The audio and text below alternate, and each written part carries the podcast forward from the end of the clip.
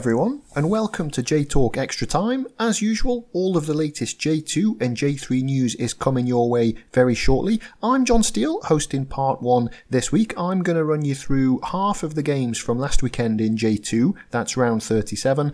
After that, James Taylor will take over. He has the rest of the uh, round 37 action from J2, plus a quick recap of uh, Kofu's midweek ACL game at home to Buriram.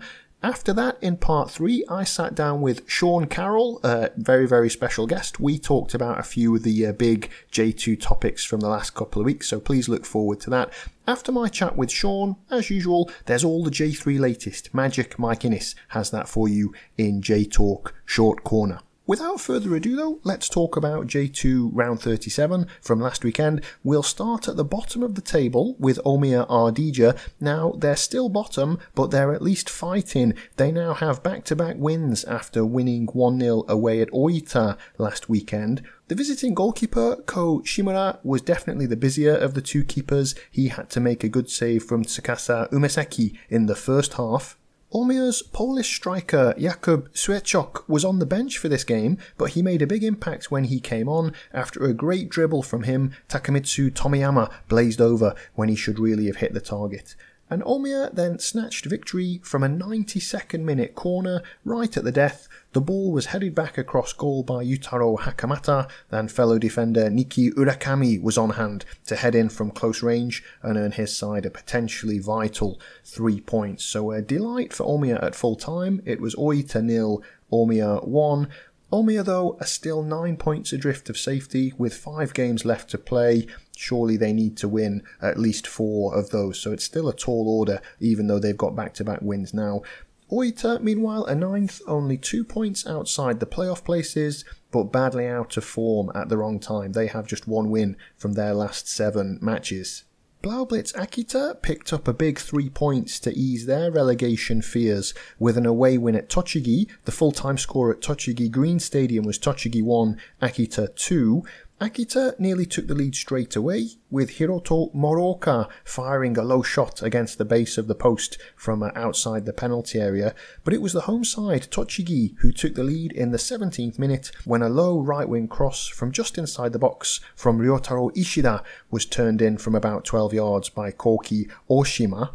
But in the second half, the visitors scored twice in the space of about five minutes to turn things around. In the 66th minute, Tochigi just couldn't get the ball clear following an Akita corner. Their goalkeeper Shuhei Kawata had to twice punch clear, and then he had to be alert to block a shot from Ryota Takada, but the loose ball was eventually rammed into the net from about 16 yards by Takashi Kawano. So that was 1 1. And it was a similar story five minutes later when Tochigi could only clear the ball to the edge of their own penalty area where Tomafumi Fujiyama was waiting. He teed up Moroka and his swerving shot uh, went right into the back of Kawata's net for Tochigi 1. Akita 2. So a great away win for Akita. Their first victory in 10 matches. They are 15th in the table, 11 points clear of the relegation zone. It's worth mentioning they also have a game in hand on pretty much every other team in the division. Tochigi are two points worse off than Akita in 19th, and this was the third defeat in a row for them. They're nine points clear of the drop zone with five games left to play, but I have a feeling they won't be relaxing uh, until they're mathematically safe. But Tochigi 1, Akita 2 was the full time score. Vegalta Sendai moved 10 points clear of the relegation zone thanks to a 1 0 home win over Kumamoto. The crucial goal was a first half penalty from Ryoma Kida. He scored from the spot after he had been pulled back quite gently, I think it's fair to say, by Kumamoto defender Takuro Ezaki. Kumamoto, uh, after their midweek exertions away at Tokushima, looked a bit tired in this game.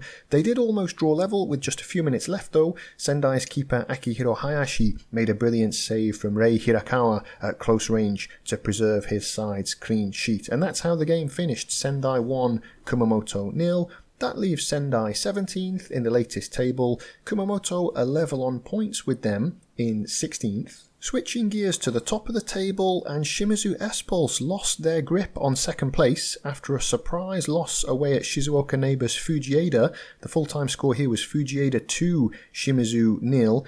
After a goalless first half, Fujieda took the lead about 9 minutes into the second period when Ken Yamura skipped around a challenge from Ronaldo about 25 yards from goal and then launched an absolute rocket of a shot past Shuichi Gonda and into the back of the net for 1 0 to the home side. And then with about 20 minutes to go, disaster struck for Shimizu as Kengo Kitazume tried to head the ball back to Gonda in the right back position. Happily for Fujieda though, Akiyuki Yokoyama had read the situation, uh, understood Kitazume's intentions, and he was able to nip in and volley the ball over Gonda, who had come out of his goal and was in no man's land really. And the ball ended up going into the net from a tight angle for Fujieda 2, Shimizu nil at full time. Possibly the finest result in Fujieda's uh, history, certainly as a J League member. Fantastic uh, afternoon's work for them. And they sit in 12th place and can surely start planning for another season in J2 in 2024. Shimizu uh, sit third in the table,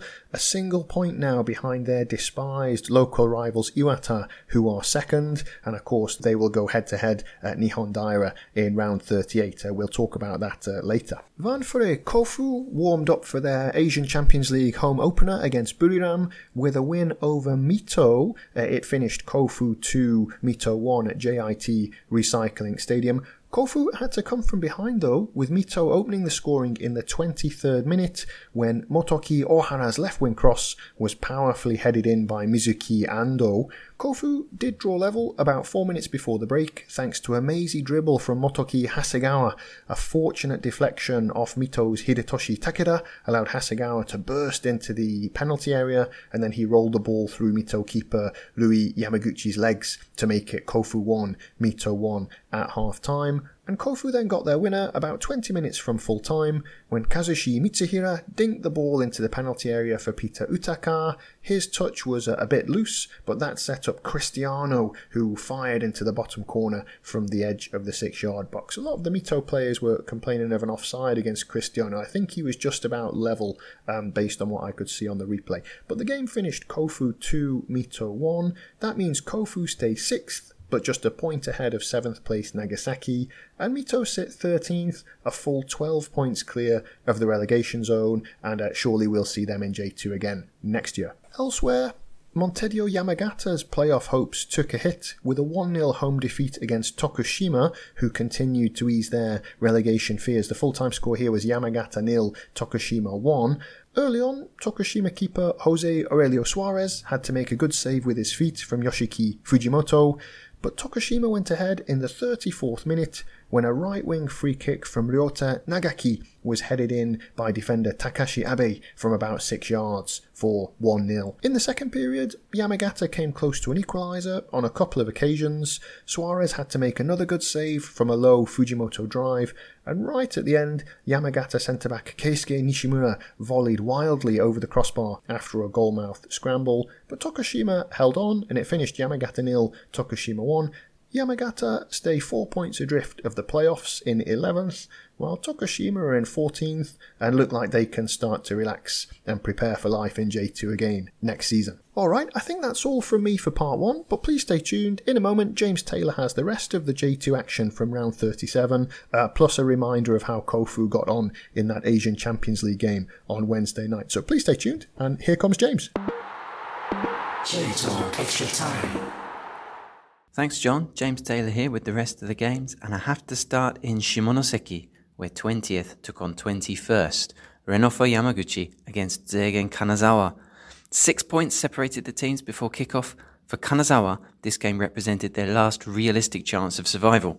They almost got off to a dream start when Yudai Kumura played in Masamichi Hayashi after just 30 seconds, but the shot went wide, and sure enough, Yamaguchi made Kanazawa pay a quarter of an hour later. A free kick floated high into the box, over the backpedaling keeper Yuto Shirai, off the post, and to the feet of Kim Byung Yong, who gratefully tapped in his first goal for the club. Worse was to follow for Kanazawa six minutes later, as Tsubasa Umeki received the ball on the right touchline, a long way from goal, and with two defenders close to him. He nutmegged Honoya Shoji, left Leo Baya standing, nutmegged Keita Fujimura, held off Shoji, and hit a shot over the sliding Norimichi Yamamoto and Shirai for 2 0. Another disastrous start in a vital match for Kanazawa, who made two changes at half time. One of them had an initial uh, impact. Junya Kato was played in by a deft flick from Koya Okuda to shoot past Kentaro Seki a minute into the second half. But Umeki restored the two goal lead in the 53rd minute, easily evading the attention of Fujimura and Shoji to rifle a shot past Shirai from 20 yards. Kanazawa had a lifeline in the 77th minute when Kato was tripped in the penalty area. His spot kick was saved, but he scored the rebound 3 2 with 13 minutes to play. That's how it finished though. Yamaguchi 3, Kanazawa 2. The gap now 9 points. It looks like safety for Yamaguchi and relegation for Kanazawa. To make matters worse for Kanazawa, Iwaki FC shocked leaders Machida Zelvia at the Gion Stadium, racing into a 3 0 lead before holding on to win 3 2. With half an hour played, Iwaki won a free kick on the edge of the Machida area, and Yuto Yamashita curled it left footed into the top left corner. Ten minutes later, Kaina Tanimura doubled the lead with a rocket from 20 yards. And 32 seconds into the second half, Ryo Endo volleyed in from 8 yards to make it 3 0. Five minutes later, Machida pulled one back through a Jang Mingyu header at a corner, and Mitchell Duke made it a one goal game with 5 minutes of the 90 remaining, stretching to redirect a cross at the near post. Iwaki held on for three vital points. They're 10 ahead of Kanazawa and Omiya now. Machida's lead is cut to six points as Jubilo Iwata moved into second with a 1 0 win at home to sixth place V-Varen Nagasaki. The goal came in the 34th minute, a long ball over the top to Hiroki Yamada, who held off a defender and shot over the onrushing Go Hatano from just inside the area. From the restart, Iwata gained possession in midfield and Ryo Germain hit the post, and then at the other end, Juanma Delgado was denied by a good save from Ryuki Miura. Dudu hit the post for Iwata midway through the second half, and later forced an acrobatic save from Hatano as Nagasaki struggled to get a foothold in the game and fell to their second successive defeat, which drops them to seventh in the table. Also near the top of the table, fourth place Tokyo Verdy registered their third consecutive draw, this time away to Thespa Kusatsu, Verdy's Itsuki Someno almost scored in the 37th minute, blocking an attempted kick upfield by a very casual Masatoshi Kushibiki, but it spun just wide of the post. Not many shots on target in this one, it ended goalless. Verdy stay fourth, Gunma stay 10th. And the last of the weekend's games, JEF United Chiba further enhanced their playoff credentials with a 5 0 thrashing of Fagiano Okayama in Okayama. Summer signing Mendes opened the scoring in the fifth minute, heading a corner past keeper Daiki Hotta, who was distracted by holding an opponent's shirt and appealing for a free kick. Dudu made it two in the 20th minute, a curler from the edge of the area. Okayama captain Yasutaka Yanagi tripped Hiroto Goya in the 31st minute to concede a penalty, which Goya scored to make it 3 0 at half time. Three became four just three minutes into the second half, Goya turning and shooting into the bottom corner from 18 yards.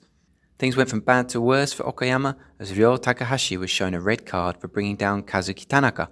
Incidentally, both players who appear to have dyed their hair grey in the 53rd minute.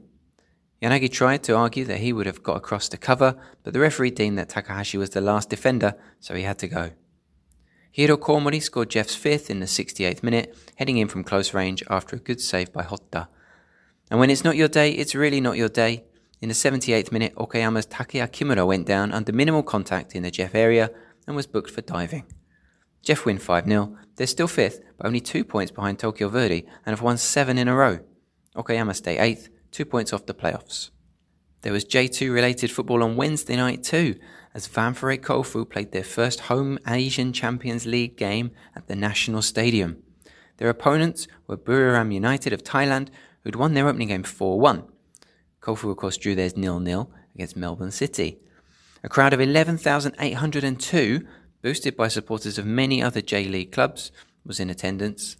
Midway through the first half, Kofu keeper Michael Wood tipped a 25-yard effort over the bar as Kofu withstood pressure from a string of Buriram corners. The home side's first chance fell to Peter Utaka on the half hour, but he shot over from the edge of the area. Early in the second half, Kofu's Kaito Kamiya saw his header saved, and then Michael Wood and Shion Inoue both did well to keep United from scoring. Kofu's Ryotaro Nakamura sent a low header across goal and off the post in the 76th minute, and it looked like consecutive nil-nils to start the campaign for Kofu. But in the 90th minute, a booming cross from the right by Cristiano was met perfectly by the head of Motoki Hasegawa. Kofu 1, Buriram United nil. Joy on the Kofu bench, delirium in the stands. Kofu stay second in Group H on goals scored behind Melbourne, but what a night for Kofu what a night for all of J2. That's all from me. Coming up next is Jon chatting to Sean Carroll. J-Talk Extra Time. Hi again, everyone. Jon Steele here, uh, ready for some J2 chat for this part of the pod, and a, a very special guest is with me uh, to help that uh, help that along. It's Sean Carroll. Sean, how are you doing? I'm doing very well, thanks, mate. Good to chat to you again. Yeah, fantastic. We've already been on the call for for quite some time. But, uh, yeah, we didn't record. Well, sadly, or maybe maybe luckily for for us and, mm. and, some of the people in our mm. lives, it's been a it wasn't being recorded. Yeah, I think I think lawyers everywhere will be will be happy that the last two hours doesn't exist uh, anywhere uh, on any recording software. Sean. Well, we say that, but these days with you know with big uh, big social media, I'm sure uh, I'm yeah. sure Ian Skype yeah. Skype has, uh, has got it somewhere. That's right. Well, if we get cancelled, it's been a, it's been a fun ride up to this point. So th- th- thanks for everything. thanks for everything. And that's, that's, that's, actually quite a good career move for people these days. I think getting cancelled it tends yeah, to work maybe. out quite well for, some people. Yeah, yeah, yeah you can't. Um, you, you, hear more from them after being cancelled. I think a lot of the time, which is something. Yeah, but, it's um, almost as if they haven't actually been cancelled. okay, uh, nice, good, good digression to get us started, uh, Sean. But it's it's a while since we chatted, so it's nice uh, nice to uh, to talk to you again. And I think um, no time to waste, or no more time to waste, I should say.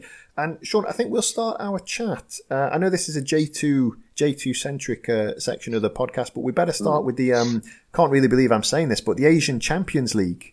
Uh, yeah. Because our, our J2 uh, J2 representatives are Kofu. They they won uh, one 0 didn't they last night against Buriram at yes. home at uh, Kokuritsu Kokuritsu Kyogijo in, in Tokyo, the, the, the home ground for, for ACL games. And you were actually in the stadium, so um, I was, uh, yes. Yeah, first of all, just give us a quick rundown of, of the game. I, I thought it was. Uh, I just watched a little bit live, and then I watched the highlights this morning. It was nip, nip and tuck. I thought fairly mm. even, uh, but you, you, can't really begrudge Kofu getting that, that late winner from uh, Motoki Hasegawa, I suppose. But um, how did you see it uh, inside the stadium, Sean? Yeah, well, I think first of all, yeah, it was great to see. Obviously, you know, the National Stadium is massive, so there was uh, there was about eleven. It was eleven thousand eight hundred something fans. So it's not a massive attendance for for that stadium. It's still, you know, quite quite sparsely attended. But for for Kofu, for a team of Kofu's size, um, and the fact that obviously they were playing sort of hundred odd kilometers away from home, that was the first thing that it was great to see so many fans were in the stadium, and obviously it kind of got picked up a little bit by um, by the media, but I think there were quite a few fans of other J League clubs that were there kind of to lend their support, which was yeah, it was. I sometimes find that that kind of like um, that kind of stuff that happens here all a bit too nice, a bit too sickly. The the kind of the camaraderie between between fans of different teams. But I thought that was nice. You know, it's a second division team. They mm. they're probably never going to be in the ACL again.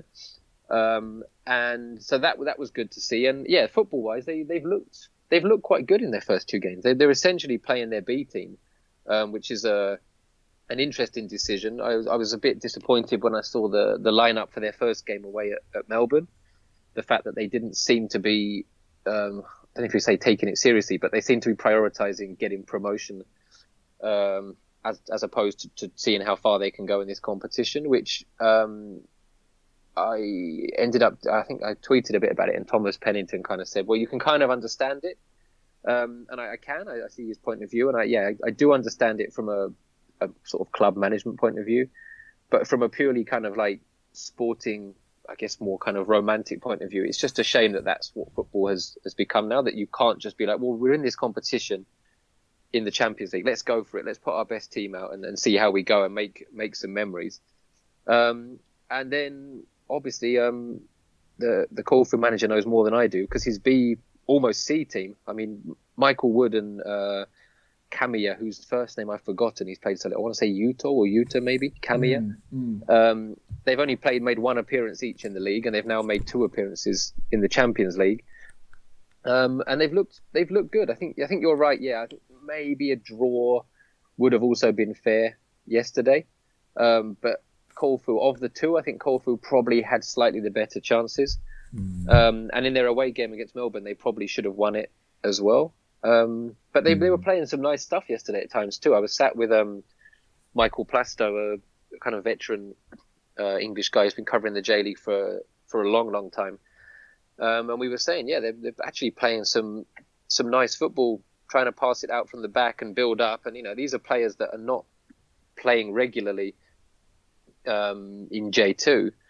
So it was it was impressive to see that you know they've got that kind of strength in depth Um, mm. And yeah, I spoke to a couple of the players afterwards, and, and Peter Utaka was saying that, like, you know, it's, it's, it's amazing that these players who are, he even admitted, like, this is pretty much our, you know, our B team.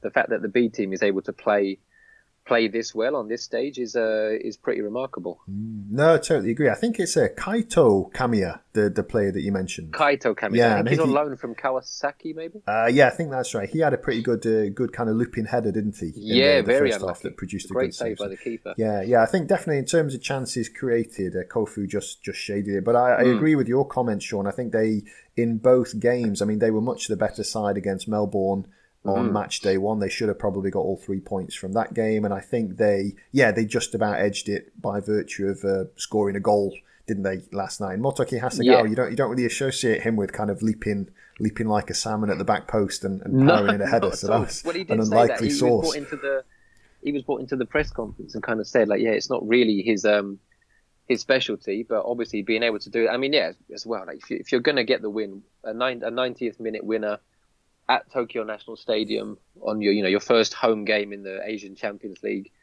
Um, they all got to you know obviously the whole team, the whole bench emptied, and they were all sprinting down behind the goal. It's quite a long way to get to the fans because it's a obviously it's the yeah, Olympic I think, Stadium, I think I would, running track. I, I, would have needed oxygen if I was Shinoda after, well, it's after funny, running funny down there. Say that, yeah, because Shinoda stormed down there as well, and he was asked about that. The last question in the press conference, someone said like, "Oh, you know, it was sort of slightly uncharacteristic of you to go down there," and he he kind of said, "Yeah." He just you know everything kind of went blank. He said I just kind of I just took off. He said my aim was to get to Motoki to get to Hasegawa. He said, but you know I was kind of disappointed with my sprint speeds really gone. He was like I'm a bit shocked at how uh, how out of shape I am. He said I kept kind of bumping into the doctors and other you know other other people on the staff. He said, but I finally got to him. Mm. Um, so that was a yeah that was quite a nice a nice touch too. But yeah, 90th minute winner um, in that kind of environment. Um, well, well, he, was fantastic. He, he, might have some more chances to uh, to improve that sprinting speed, mightn't he? Because you know they've they've got four points from the first two games yeah. and two clean sheets. You, you, would give them a bit more than a, a, sort of puncher's chance of getting to the knockout stages, wouldn't you? I know it sounds uh, crazy, but based on the evidence of the first two games, they don't really have anything to to worry about from from Melbourne or Buriram. You, you feel? Yeah, this is the thing now. It's interesting, isn't it? Because I I asked um I asked Utaka and I asked Cristiano yesterday the same question. I kind of said, well, are you a bit worried now that like maybe the opposition are going to start taking you a bit more seriously? Perhaps they came into these games thinking, oh, it's a second division team, you know, we, you know, we should be all right, kind of thing. Um, and Utaka said, well, yeah, I think that did happen. He said when I played for for better teams in this competition, or he said, I think oh, he said when he played for like the likes of Tokyo or whatever, he said if we were playing a J2 team in the cup, that was how you'd go into the game. You'd just be like, oh, well, we're going to win anyway. It'll be fine. He said you, you do underestimate them. You can't help it. You just feel like, you know, obviously we're a better team, so we should win. Um, mm. And Cristiano said something interesting. He said that the Brazilian players in the squad, there's three or four of them. Mm. He said they were just talking about that in the in the dressing room. Like, you know, hang on a minute, we, we started really well it's going to get more difficult now. Teams are maybe going to start to to be preparing a bit more to, of how to stop us now that they've seen us. You know, they've been able to scout us for two games. They've got that footage to, to look over. Mm. We're going to have to step up. We can't just sort of you know ride this wave and, and think this is going to be enough. So. Mm. I think the next one is going to be their next game. I think is against uh, I don't know how you say it. Is it Zhejiang? Zhejiang? I don't know how you, my Chinese uh, is, is rusty. To sounds say the sounds least. good to me. Um, they've got them. I think it's away from home. Yes, that's right. Um, so that one, if they can pick up at least another point from that, then yeah, five points after three games, couple of home games left. Melbourne obviously have the kind of excuse of when they played that game, they were still in pre-season. The A League hasn't started yet, so maybe by the time the second game rolls around, um, I'm not entirely sure when the A League starts, but I think it must be soon-ish. Mm if they're then in their season and maybe a bit more up to speed, it might be a they might present a, a tougher challenge because I think Melbourne won yesterday away in China. So, mm. but yeah, I mean, again, the fact that it's something we're talking about, I don't think we'd really expected. When I saw the squad that they sent to Australia for their first game, I thought, oh, this could get this could get quite messy. We could be looking at three, four, five nil defeat. Um, but the fact that yeah, we were asking the players yesterday, like you know, how far do you think you can go? Can you get through the group? And they were they were talking about it as you know sort of it was almost like you know Mm. yeah our initial aim is to get through the group and then see and you're kind of thinking hang on a minute this is a That's uh, that's fighting is- talk, isn't it? yeah. this is this is a J2 team in in the Champions League um and obviously the the Asian Champions League is not viewed in this part of the world in the same way as the the European Champions League is by Mm. by clubs there it's still kind of a, a slightly un um don't know how you say it, not an unusual tournament it's yeah it's just viewed differently there's not Mm.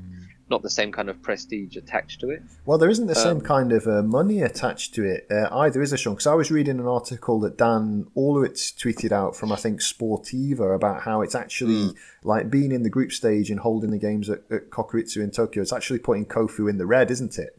Uh, I Yeah. think, and they needed to. Was it they? They needed a, to, there's a break-even attendance of like six thousand. They need to get at least six thousand right fans well they, the they games. almost doubled that yesterday Yeah, so they, they have, and for them that that was kind of my something that I always find interesting when you get a midweek where there's there's European Champions League and Asian Mm. Champions League taking place because the contrast between them, even though they have ostensibly the same name and it's the same Yeah. competition, they're very different, aren't they? In terms of you mentioned, I think pr- prestige maybe is one thing, but also just the financial rewards of being in the competition. It isn't a no-brainer like it is, for example, for, for Newcastle back in the in the Premier League to throw all their eggs into the Champions League basket. That's a no-brainer this season. yeah Uh, whereas Well, if you if you're a, a J League team, it's not quite the same. It's it's more of a brainer, you know, because the, the financial rewards. Well, well, there's there's more risks than rewards in the group stage almost. Yeah, for sure, and it, it ties in, I think, with the comment I made before about like it being disappointing that the way clubs prioritize things. It is a shame that, well, I guess it always has been to a, to a degree, but the, the driving force of money now in in football means that you know, well, yeah, it's the Champions Mm. League, it's playing against the best teams in Asia, but it's going to cost us money, and if we get promoted to J1, our budget will go up. We'll have more money, even though we might end up being the whipping boys in J1 for a year. You know, it's preferable from a business point of view for that to happen than to, to go far in the ACL, which is a shame. Um, Mm, and I also mm. feel like there's just this issue in, in Asia in general. I, I know a few a few guys that work in, in different countries in, in this part of the world, and and we discuss it a few times. You know, why why is the ACL not really seen as that interesting? We we sort of stumbled upon the point that people in Japan, football fans in Japan, might support a J League team, and after that they're interested in European football Mm. and it's the same in Korea and it's the same in Malaysia, the same in Australia. You, a lot of people might only follow European football, but if you're a, if you support a domestic team too, after that you'll probably watch European football. Not many people in Japan pay any interest, including and I include myself in this into into other Asian leagues. I don't really know what's happening in the K League in Mm. Australia. Certainly in, when it comes to Thailand, Philippines, Indonesia, like I I don't follow it, so you don't have that interest. Whereas fans in England, in France, in Germany, in Italy, like you know about these big clubs. In, you know, for Newcastle playing against PSG, playing against AC Milan, like it's a big deal. These are huge clubs you're playing against. They've got history, they've got big players, and it, it's a sense of occasion. But Mm. um, you know, the J League teams, you're playing against Ulsan or you're playing against Incheon or you're playing against Jeju or whatever. Like you're playing against a K League team. They're not really seen as uh, uh, like a specific opponent. It's just we've got a Korean team and an Australian team, and and you even get it from the players sometimes in the you know in their comments they'll talk about the opponent as oh you know we've got the team from Korea next. Well, it reminds me It's of when the when the national team is like arranging warm up games for the World Cup, Uh-huh. right? And if there's an African team in the group, they'll arrange a friendly against a different African Yes. team to, to prepare. And so, oh, do they do they play Yeah. with the same formation? It's like no, Yeah, same yeah. tactics. No, oh, what? They're, but they're from the same Absolutely. continent, so we'll be good preparation. So yeah, I Yeah. think that, yeah, there are one or two rivalries, aren't there? But nothing, um, n- nothing that really leaps off the page when you look at the fixtures. No, the ACL, there's, a couple, and it, it's good. And I think, as with everything, it, it takes time. You need time for those rivalries to build. You need, you know, clubs on the whole are not in the ACL every year, so you're not. And then you've got the draws and the chances of playing these teams and whatever. So, Mm. you know, you need decades really for these for these rivalries to build up, for things to happen, for the league, for the competition to develop. So, Mm. but I still feel like, yeah, for in terms of sort of the the atmosphere and the prestige side of thing, I think, yeah, they're obviously, like you said, the the lack of, of money relatively Mm. compared to what's available even in domestic competitions, uh, and obviously certainly compared to the European Champions League. But for fans too, like it's you know how appealing is it to go out on a on a drizzly Tuesday night to watch to watch your you know you I know people that have got season tickets for for Marinos and whatever, and you know the ACL games are not included, so then it's extra mm. extra expense. It's it's you know in the middle of your working week, you're working five days a week, going out, getting home late, like you know it's extra effort um, mm. to to make. So it's yeah, mm. all these mm. things build into it. So for Kofu to be, it just adds something a bit a bit a bit of freshness too. Like you know, I could have gone to Reds last night too, but it was like you know similar thing. Like, do I really want to traipse out to all the way out to deepest darkest Saitama on a Tuesday night to watch Reds probably hammer a team from I think it was the team from Vietnam, right? Hanoi, That's right. Yeah, yesterday. Yeah, And it's like that isn't you know in a in a two thirds empty Saitama Stadium. Is that going to be that you know especially enjoyable? Not not really. Obviously, the the times that Reds have won it, you know, the games against Al Hilal, the finals there, the the atmosphere's mm. been up there with the best I've ever experienced in a mm. football stadium anywhere. But that's for the final. Yeah. For the sort of their first home group stage game, it's just like you know. Mm. But I, I, I, think as well, you know, Urawa will be back in the ACL you know sooner rather than later. Whereas Kofu, like you said, I was in uh, I was in sort of central Tokyo at lunchtime yesterday for work, and I bumped into three uh, Kofu mm. fans who were like already there from uh, yeah. from Yamanashi, So for them, it's a big it's a big Absolutely, deal and it's very yeah. exciting. And I was really uh, like you, I was worried beforehand. Well, they're going to lose the first three group games heavily and be mm. eliminated, and then they're going to have three sort of damp squibs, and it's going to leave them with a financial hole rather than any kind yeah. of boost. But it's not gone like that. They got four points from the two games, and I'm sure a lot of fans. Uh, like you said, sometimes that kind of uh, the sort of brotherhood of the J League can get a bit much if you're coming from mm. a European perspective. But it was nice to see fans of different teams um, you know, wearing yeah. their uniforms in their stadium last night. And as you mentioned, Kokuritsu, there's plenty of space for more people if they wanted to come in and, and see yeah, the game. Well, and, especially after now after this, you know, after the first game they won, you might see, you know, it might only be another few hundred or you know, a hmm. thousand or so. People might have seen that and gone, "Oh, I didn't realize they were playing." Like I, I spoke to a journalist friend a couple of days ago mm. and said, "Oh, you're going to the Kofu game on Tuesday." And he sort of laughed and went, "Oh, you're going all the way to Kofu?" I said, "No, no, they're playing at National Stadium." And oh, I didn't realize. Mm. So maybe now, people, you know, there'll be other. There's plenty of football fans in in Tokyo who you know enjoy going to watch games, and maybe they didn't even realize. Mm. So Kofu now will be getting picked up in the media now, and people might go, "Oh, hang on a minute, yeah, you know." Didn't realize mm. they were hmm. playing there, and they, they're doing well. Okay, the next game, go along and add this, you know, support them again. And yeah. Again, it was something I asked. I asked Utaka about it and said, or maybe it might have been Dan actually. Dan Orlowitz was there too. He might have asked this question, but he asked something about um, them playing in National Stadium as opposed to at home, and you know how did he feel about it? And Utaka sort of grinned and went, you know, well, with all respect, everything is better here. Like that, you just see the changing rooms here compared to in Kofu. He's like, and you could see the excitement for the players. You know, they don't get to play at National Stadium that often. Mm. So there's all of that, and then you bring in the atmosphere of the fans. You know, almost twelve thousand fans there mm. as well. You know, all the the sort of the pomp and circumstance that goes with it, all the, the anthem and stuff as you come out, and the flags and all of that stuff that they're not used to for for the J League games. Mm. Um, so I think there's that level of excitement. And I mean, for these, you know, the the press box, as as far as they do erupt in Japan, you know, everyone's fairly reserved here. But when the goal went in, even in the press box, there was a lot of cheering and and kind of applause. And you just kind of, for a moment, I was thinking, God, there's the guys behind the goal mm. who've been supporting Kofu since day one. You know, there's plenty of them that would have been supporting them when they were just a rubbish team in J2 and they've been promoted and relegated. They've been through a lot of a lot of fairly average experiences or you know underwhelming experiences like 90% of football fans in the world go through their whole, yeah, you, their whole time. yeah, that's right. That's right. You have to grab memory. Yeah, you have to grab these opportunities when they come along for sure. They were they were behind the goal that day when Hasegawa scored their first goal in the Champions League, that was a winner. You know, that's something that they'll be able to talk about literally for the rest of their lives. You know, they'll be able to say in 10, 20, 50 years, I was there for that game. And Kofu might never, you know, might probably will never be in the Champions League again. But that now is a is a memory for them, and that for me is what football should be about. Well, like that kind of thing is is what is so enjoyable about about all sport is that it's it's unpredictable and it creates these these moments that are you know they're unscripted. They're, well, they're yeah, there like, for I mean, people. Yeah, let, us get it mentioned now. Like I, have seen, I've seen Stoke City home and away in the like knockout stage of the Europa League against Valencia. Yeah. Whereas, like if you say that to people now, they're sort of like they're pressing the panic button and getting the men in uh-huh. the men in white coats to take you away. but it really happened, and I was there, and I yeah, I remember it. So yeah, for, yeah. for the supporters of like you said, a smaller team and let's mm. be honest, less successful team like like Kofu. I think we've even on the pod labelled them unsexy in the past.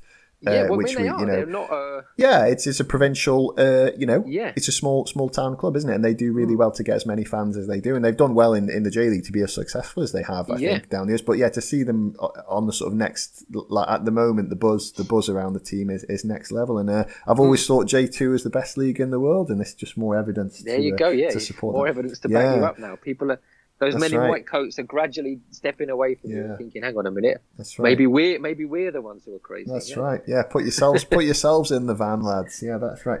Um, Sean, we're, we're, relentlessly positive uh, so far, which is good. And I want I want to keep that going, uh, but it's going to be tricky as I move you on to the next topic. I think we better talk about J two, uh, you know, the bread and butter domestic mm-hmm. stuff as well. And there's one team in particular that you expressed uh, an interest in talking about, and I was happy because we actually haven't covered them much uh, uh, as much as in previous years on the pod. You see, it's only uh, it's JEF JEF Chiba. Yes. Um, who are, if you glance at the league table right now, and I've refreshed it to make sure it's not some error on, on my side, but they are fifth in the table. Uh, they're inside the playoff zone by five points with five games to go, and they're on this run of seven straight wins. Yes. And I believe you're going along to watch them at the weekend to see if they can make it eight. So um, yeah, JEF, and there's a lot of media buzz that seems to have them in the playoffs already.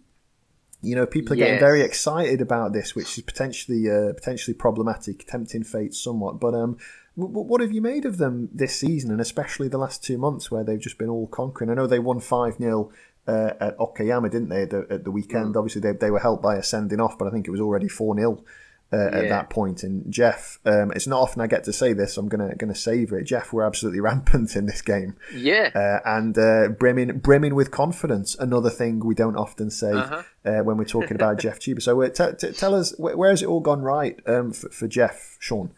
Well, I think yeah. First of all, it's interesting because you said yeah, we're, we're being so positive, and let's keep it that way, and let's talk about JEF, which is certainly possibly the first time that's ever been said on the pod. Yeah. Um, and the second thing is, I, I tend to have a habit of, of jinxing teams or players. Like if I write something praising a club or a player or something, they invariably go badly. And if I write something about how badly teams are doing, um, they tend to do better. So I wrote the article uh, last week about the teams at the bottom of J1 not really putting up much of a fight and then your boys were very unlucky to to not win away at Reds, and then Shonan won again. Mm. Yeah, um, I'm, so I'm, I'm, I'm, going to ask I'm going to ask the J League for a replay. that's that's how it's done these days. Yeah. Um, so I'm a bit I'm a bit worried that yeah I'm jumping on the JEF bandwagon, and you know Mito at home. Ordinarily, you look at that fixture for JEF and go, that's one they're absolutely going to lose. It's just it looks like yeah the game they should probably win, but then they won't. 90th minute they'll concede and lose one 0 or something. Um, but yeah, they've been they've been excellent. I mean, yeah, they've sort of had runs throughout the season as always where they've looked quite good and they're not great and runs without wins and and then hit a bit of form. And as you said, now I think yeah, seven wins in a row is is obviously excellent, um, an excellent run of form. I think they had one earlier on in the season. How many was it? Two, four, six, eight. They went eight without a win at the mm. start of the season. Things were pretty grim. Um, and since then, they've picked up. I think they lost three in a row at one point earlier on, but seven wins in a row is fantastic. But can they maintain that form for another five games? You know, to, to stay, like you said, they're in the playoff picture now, but it's incredibly tight. Everyone down, pretty much the whole top half of the table still mm. is within range of the playoffs. So they need to keep this form. They can't afford now to lose one and then go on a three or four game run without a win. They mm. need to mm. maintain this form. Um, and I think what's what's interesting is, and what's a bit surprising is, they've they've kind of settled now on on the same team. The manager doesn't really change that much. Um, and I'm kind of surprised. Like Dudu came in from Imabari, and that looked like a very JEF signing mm. at the time. And I thought, well, why why exactly have they done that? Aside from the fact that obviously his agent is probably on good terms with with the decision makers there. Mm. But he's actually looked quite good. He's added something that was was lacking for them. I think on that side, they tried a few different players throughout the season, and nothing really clicked. Um, he's looked good. They've just got kind of um, sort of steady but and spectacular players, kind of all over the pitch. Mm. Um, Tanaka on the right wing doesn't really seem to to do much when you look at you know he hasn't scored that many goals. I don't think he comes out that many assists, but he puts in a shift. Uh, Kazama, I want to say it's Koya. I know there's two brothers. It's who are Koya, yeah, you're right. Koya, isn't it? Yeah. Yeah. Is a player who um, um, Stuart Smith might not be very happy to hear this, but I've never really seen what you know what's particularly special about him. He's obviously been around a bit. He was at obviously Gifu, and I think he went to Ryukyu as well after that. That's that's another listener gone. Thanks, um, Sean. Sorry, yeah, we, we dropping like flies. Um, but yeah, he's been playing at, in the sort of number ten role and he's been doing really, really well. Um, they've got uh, Hiro Komori, who I think is excellent. I'm not sure how much longer he'll be there. Uh. It's his first year. Um, I think he came in. I want to say he came in from university. I don't think he's that young. Uh, I think that's right. Yeah, I'm sure that there must be a place um, a place being cleared for him on Cerezo Osaka's bench uh, yeah, as we speak. Yeah, exactly. That is the worry, isn't it? Uh, yeah, he was born in 2000, so he's already 23. So he's not young by by international standards, but yeah, for for the J League, you know, it's his, it's his rookie season, as they like to say. But he looks excellent. Um, he was out injured for a bit, and then um, Goya, I want to say Hiroto. Yes. Terrible with players' first yep. names. Hiroto, yeah. He had looked pretty lost for the last couple of years. Um, but even he's been scoring the last couple of games and has been filling in for. I think Komori's back on the bench now. Um, seems to, so he seems to be fit again, but but Goya's kept his place. Um, and they've just got like, you, I think this is something that is often overlooked um, by many when you know when they look at football, but it's it's not like FIFA or or like um, sort of fantasy football where you just pick get all the best players and put them on the pitch and it works. Mm. You, you, need to you need to have a, a team. Doesn't necessarily mean you might have some of the better players can't get in the team, the players that are technically better or whatever, but they just don't quite merge as well with the other players in the squad. And JEF seemed to have done really well. I mean, they've had uh, Takahashi's been filling in at right back mm. for most of the season, and traditionally he's like a a central midfielder or, or can play at centre back. I'm not sure how much he, would played at right back before, but they were forced into a situation where a couple of players were out injured or suspended, so he had to fill in, and now he's he's kind of established as their their first choice right back. Um, Hidaka, who came in from somewhere in J3. Oh yeah, Mike from Innes, Iwaki. Mike Innes will be. Was it Iwaki? Iwaki? Okay. Yeah. He's looked very, very good too. Really sort of solid defensively, very sort of positive going forward with some end product. Um, they've just got players kind of all over the pitch who are who are doing well as a unit, mm. um, which yeah is not something that we usually associate with with JEF United. Um, mm. Daisuke Suzuki was suspended for the last two games, the their veteran centre back, and I was a bit worried how that would affect them. Um, and it yeah, hasn't hasn't really affected them at all. He's been out for those two games. Uh, they've won them both. Only conceded one goal uh, in that time. Um, I, I, really like um, Sasaki, the guy who's playing centre back. Yes, the youngster. He's looked very good, very confident. I was at their game away at um, Yamagata a month or so ago, a couple of months ago, and he looked yeah looked very good, very confident on the ball, very self assured.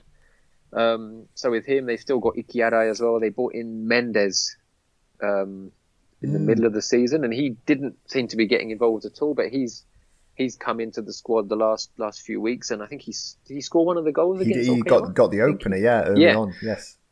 Um, so there, yeah, it's, it's kind of a it's a bit of a weird situation, and as I said, I don't I don't want to jinx it for them, but yeah, things are looking very positive for JEF at exactly the mm. exactly the right time of the season. Yeah, um, JEF JEF are one of these teams that have made me question how much I really understand football because when when when they appointed Yoshiyuki Kobayashi as manager this winter, he immediately went quite near the top of my kind of sack race.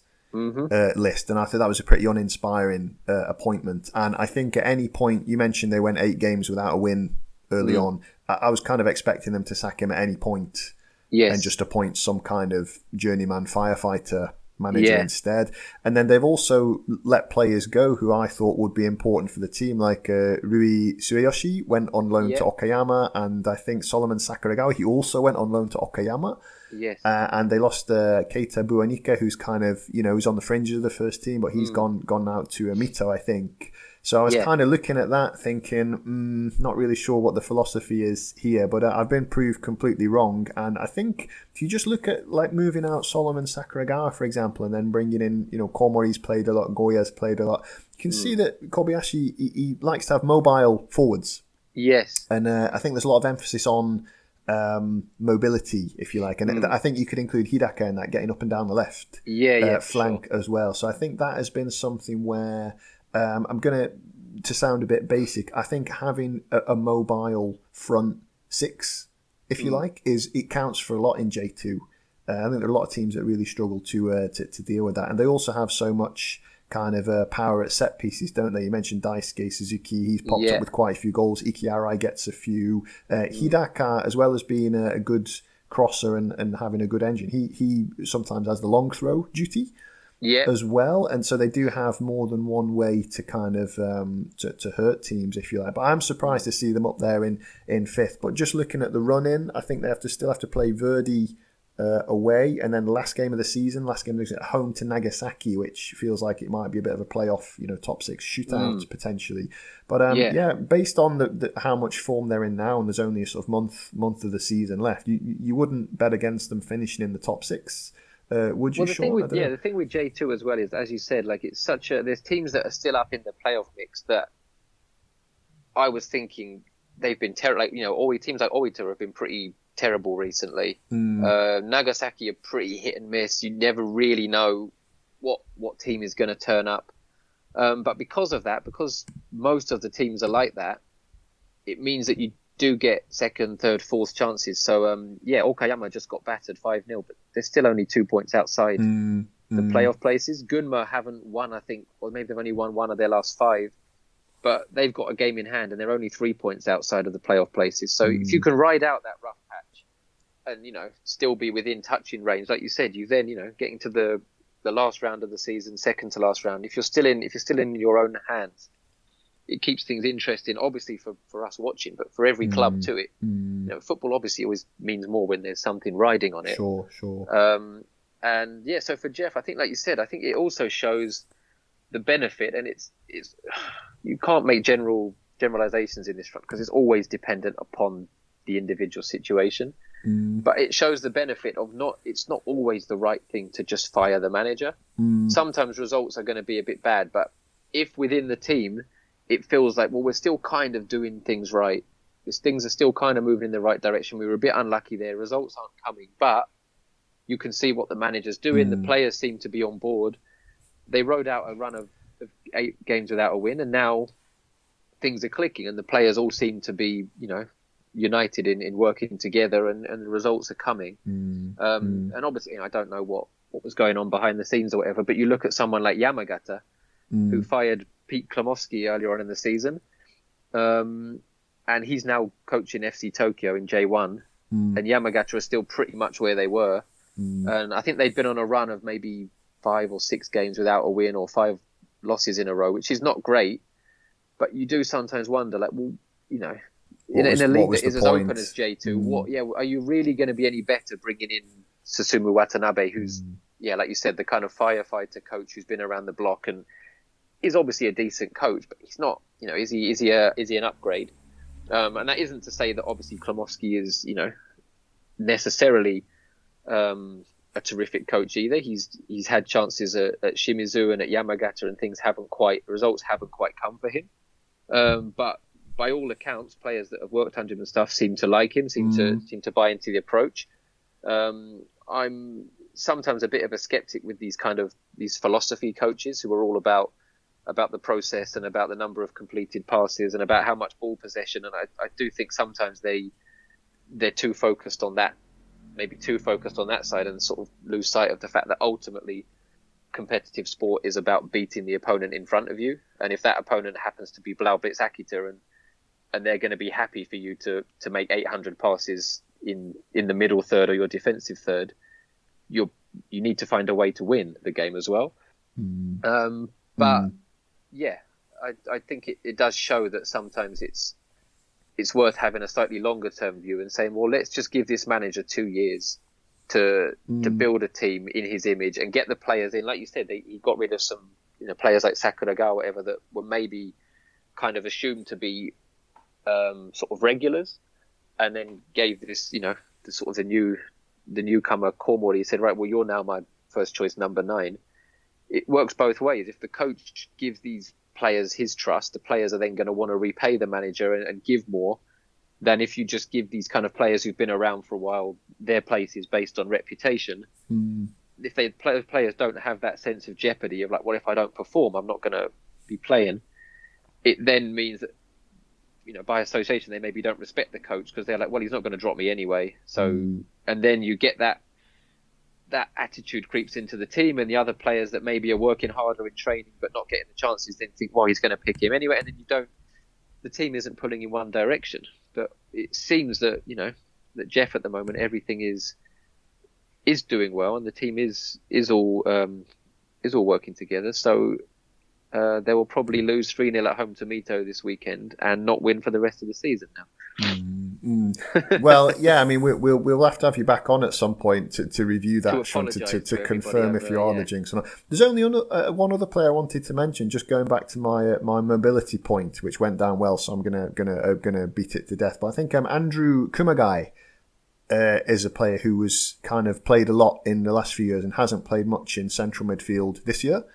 I think because they've gone for a bit more of a, a bit more of an attacking kind of you know outlook with uh, Kazama with uh, Miki kind of occupying Yes. that middle space. It's just really interesting to see a slight. You know the personnel hasn't changed that much. Just two or three players have gone out, two or three players have come in. But I think definitely just taking the Okayama game from the weekend as an example, lots of energy, lots of pace about the way JEF attacked, and also just a lot of confidence. And again, it's something that we don't associate necessarily um, like normally Mito at home, JEF would be terrified, wouldn't they? And they'd be thinking, how can we avoid losing three two in the last minute? Um, but I I think, yeah, again to jinx it even more now, following on from what you said. But yeah, they, they shouldn't really be uh, fearing anybody, and we, we are close to the business end, right? Five games to go. It's not inconceivable that they could keep a good run going um, from now and then. Once you get into the playoffs, if you're the team in form, that makes you a scary, scary opponent, doesn't it?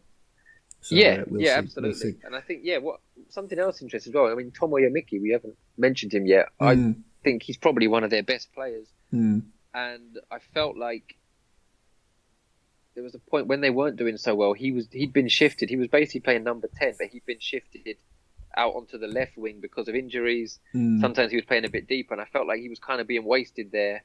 That he Mm. needed to be at the sort of the business end of things because he's so good at that kind of like what as as we call it in England, like sort of playing in the hole. Mm. Um, but he has formed a really good partnership with with Taishi Taguchi, kind of ostensibly as the kind of two holding midfielders. He does get Mm. license to push on.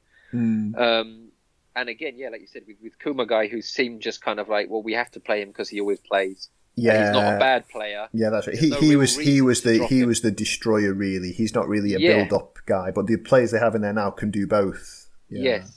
And I think that is, yeah, that has been key as well. Like having someone like Miki, and then Taguchi obviously has been around, decent player. I think he was was he involved in the national team kind of at some point when he was at Nagoya. He might have Uh, played in I a couple of friendlies a or, or made a training camp or something. Like he's. Yeah, he's played he- three times. I think it says here. Three, Okay. three appearances. Yeah. Um, so yeah, he you know he's he, he's obviously was a very good player, and you know still is Mm. still got got it for J two. So that partnership um, works well.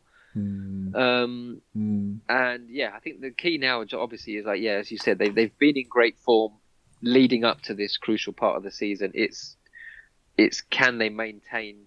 Obviously, they don't need. Well, it would be great if I mean if they kept winning, they could still go up automatically because Jubilo plays Shimizu this weekend, um, and they're only five points behind second place.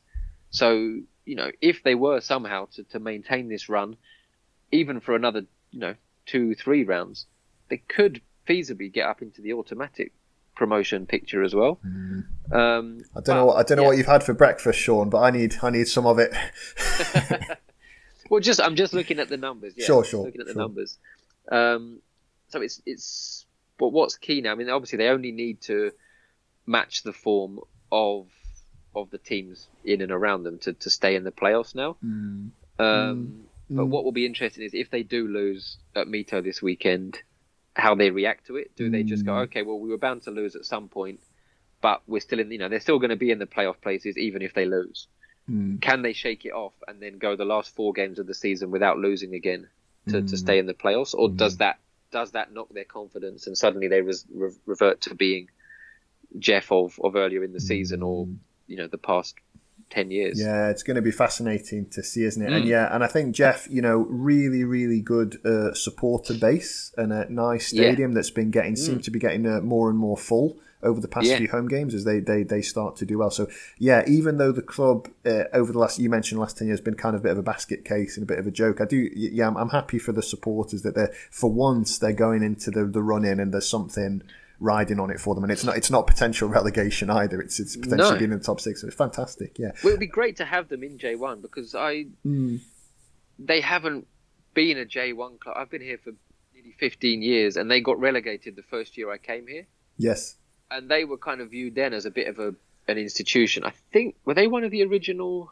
Uh, yeah, that's right. Yeah, Were they one of the original 10 as Ichihara they're called? Chiba. Yeah, So yeah, they had that kind of status, and they'd won a few uh, cups here and there and things, and you know players like Yuki Abe and whatever would sort of associate with. Them. So when they went down, it was seen as kind of a bit of a shock.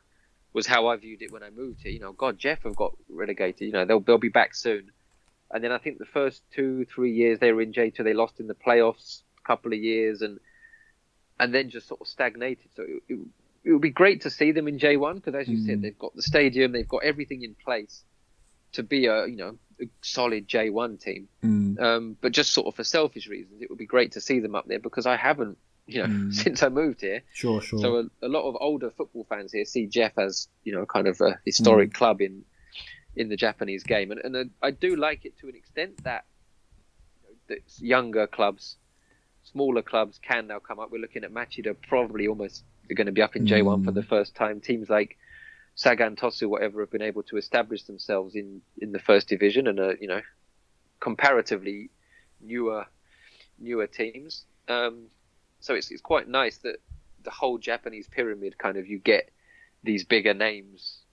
Um, you know, the, the fact that teams like Shimizu and Jubilo are now down in the second tier two is is is good. I think for the overall growth of the game to show that it is, um, you know, football is based on your results. You don't can't just you know it's not like American sports or whatever where you just you don't have promotion and relegation and you're just up there and the, and the that cycle just keeps churning around the same mm. fixtures. That there is some mm. kind of merit based system, but yeah, it would be mm. great to see JEF back up in J1 to see that stadium full and, and taking on kind of the big the big hitters in J1 every week would be uh yeah would be, would be good obviously for the for the fans, but I think for neutrals and you know Japan's borders are open again now, so for for people coming in, football fans that come to Japan and want to take in a game, like that would certainly be one of my recommendations. Would be to, to go and watch JEF in a in a full stadium. Would be Yeah. be excellent. Yeah, fantastic stadium, and yes, we, we won't have longer too long to wait to find out uh, their their destiny. I suppose from the, the end of the season, rushing rushing towards Yeah. us as it is.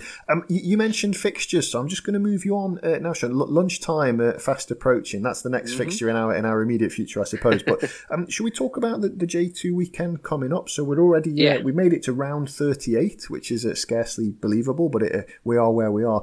And the games are split um, pretty evenly. Four on uh, Saturday, October the Yep.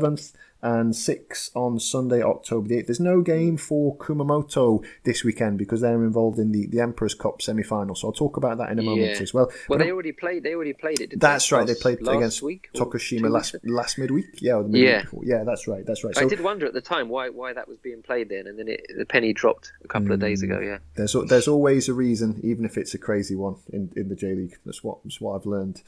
But uh, yeah, so well, Sean, Saturday, October the seventh. Eh, for my money, the two biggest games of the round are, are front loaded at two p.m. on mm-hmm. Saturday because you've got Omiya Yeah. against Yamaguchi, uh, twenty second against twentieth. I mean, Omiya just must win that game. Uh, mm-hmm. you have to feel. And then you mentioned already the, the big Shizuoka derby, Shimizu against Iwata. That's also at 2 p.m. on Saturday. Third hosting second. And uh, not to make it simplistic, but it feels like that might be a shootout for the, the second automatic promotion uh, spot. Then at 3 p.m. Uh, on Saturday, it's Tokyo Verdy hosting Oita. That's fourth against ninth. And then another playoff contender is in action at 5 pm. It's Nagasaki at home to Fujieda. So 7th hosting 12th at 5 pm. Um, what do you make of the Saturday games? Uh, Shauna Omiya, Yamaguchi, and Shimizu against Iwata, uh, especially? Um, yeah, well, I think, yeah, the, the, the last two you mentioned, I have no idea who's, yeah, either either team could win that and I wouldn't be surprised. And yeah, they've not really Verdy and Oita, yeah, still in the playoff picture. Oita, I think, have been pretty miserable for a while now. I don't think they really deserve to be in the playoffs. Um, Verdy, yeah, solid enough. Um, got uh, yeah, got some good players. I think the whole front three are pretty much on loan from from other from J1 teams. Um, but Verdy, yeah, I think have been consistent enough over the season.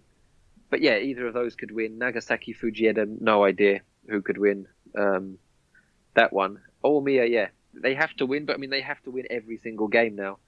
I think, um, and I'm not sure. I'm just not sure they have enough. Not not necessarily quality wise.